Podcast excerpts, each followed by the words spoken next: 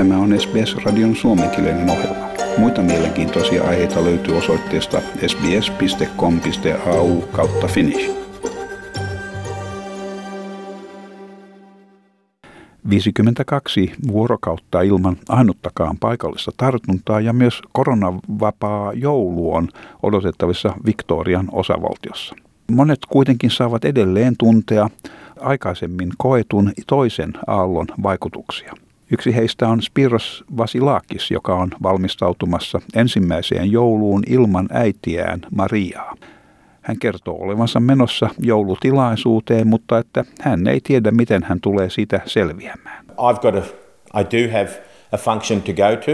Um, I, I don't know how I'm going to be able to handle myself on that day. Maria Vasilakis on yksi 800 Victorian toisen aallon uhreista.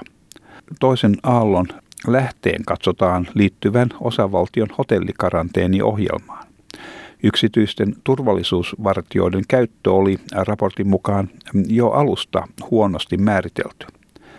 Tätä kohtaa käsittelevässä 500 sivun mittaisessa raportissa eläkkeellä oleva tuomari Jennifer Coate sanoo, että vartiointitehtävissä olevat henkilöt olivat pääosin tilapäistyövoimaa ympäristössä, missä työntekijät helposti altistuivat erittäin tarttuvalle COVID-19-virukselle. Tuomari Jennifer Coate sanoi, että tämä oli päätös, mistä Victorian pääministeri Daniel Andrews eikä myöskään kukaan muu hänen ministereistään ottanut vastuuta. Jokainen heistä puolustautui ponnekkaasti, kieltäen kaikki mahdollisuudet, että he olisivat mitenkään osallistuneet päätöksentekoon. Spiros Vasilakis ei pidä tätä tyydyttävänä. Hän sanoi, että tarvitaan vastaus siihen, kuka päätti asiasta. Ei ole mahdollista, että kukaan ei tietäisi päätöksen tekijästä. It does need to be answered. Um, who made that decision? It cannot be that you know, no one knows who made that decision. Raportin mukaan osavaltion hallitus päätti maaliskuun 27. päivänä, että kaikki ulkomailta saapuvien matkustajien oli läpikäytävä kahden viikon mittainen pakollinen hotellikaranteeni. Ja samana päivänä pidettiin kokous, missä päätettiin yksityisten turvallisuusvartioiden käytöstä. 36 tuntia myöhemmin ohjelma astui voimaan. Jennifer Coates sanoi, että epäilemättä moni henkilö työskenteli uskomattoman ahkerasti poikkeuksellisen tiukan aikataulun puitteissa. Kuitenkaan järjestelyn mahdollisia riskejä ei harkittu ollenkaan ja juuri tämä oli suunnitelman heikoin kohta.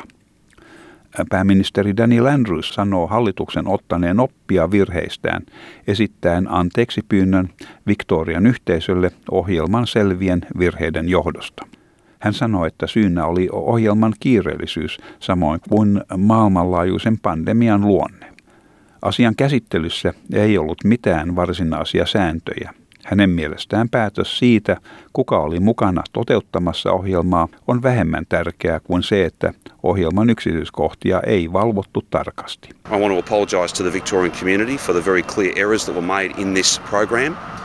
I think that the way in which the program was established, it had to be done quickly. That's the nature of a global pandemic. There is no rule book as such. I think decisions about who worked in the program is less an issue. It is more a matter, and the report finds this, the lack of that very detailed oversight. Jennifer Coates sanoi ennen kokousta, että silloiselta poliisipäälliköltä Graham Ashtonilta kysyttiin neuvoa asiassa ja, ja hänen mielestään yksityisiä turvallisuuden valvojia voitaisiin käyttää Victorian poliisin tarjotessa taustatukea. Jennifer Coates sanoi, että missään raportin 70 000 asiakirjan joukossa ei ole mainintaa päätöksen perusteluista. Niihin ei myöskään sisälly arviota siitä, olisiko puolustusvoimien henkilöstö ollut sopivampi vaihtoehto.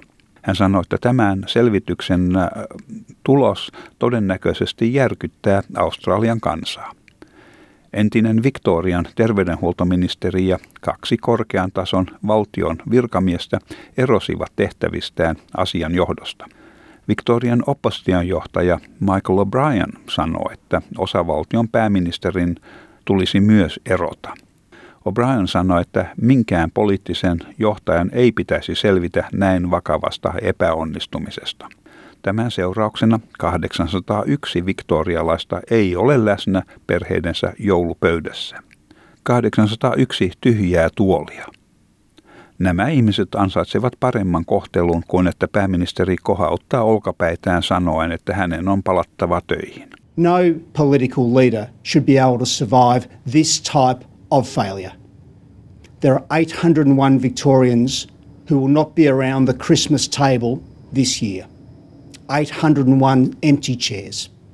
And those people deserve better than a Premier giving a shrug and saying, I'm getting back to work. They deserve better than that. Daniel Andrews on kuitenkin vannonut pysyvänsä tehtävässään, samalla vahvistaen aikovansa asettua ehdolle tulevissa osavaltion vaaleissa kahden vuoden kuluttua. Ja tämän jutun toimittivat SBS-uutisten Abby O'Brien ja Gareth Boram. Tykkää, jaa ja ota kantaa. Seuraa SBSn suomenkielistä ohjelmaa Facebookissa.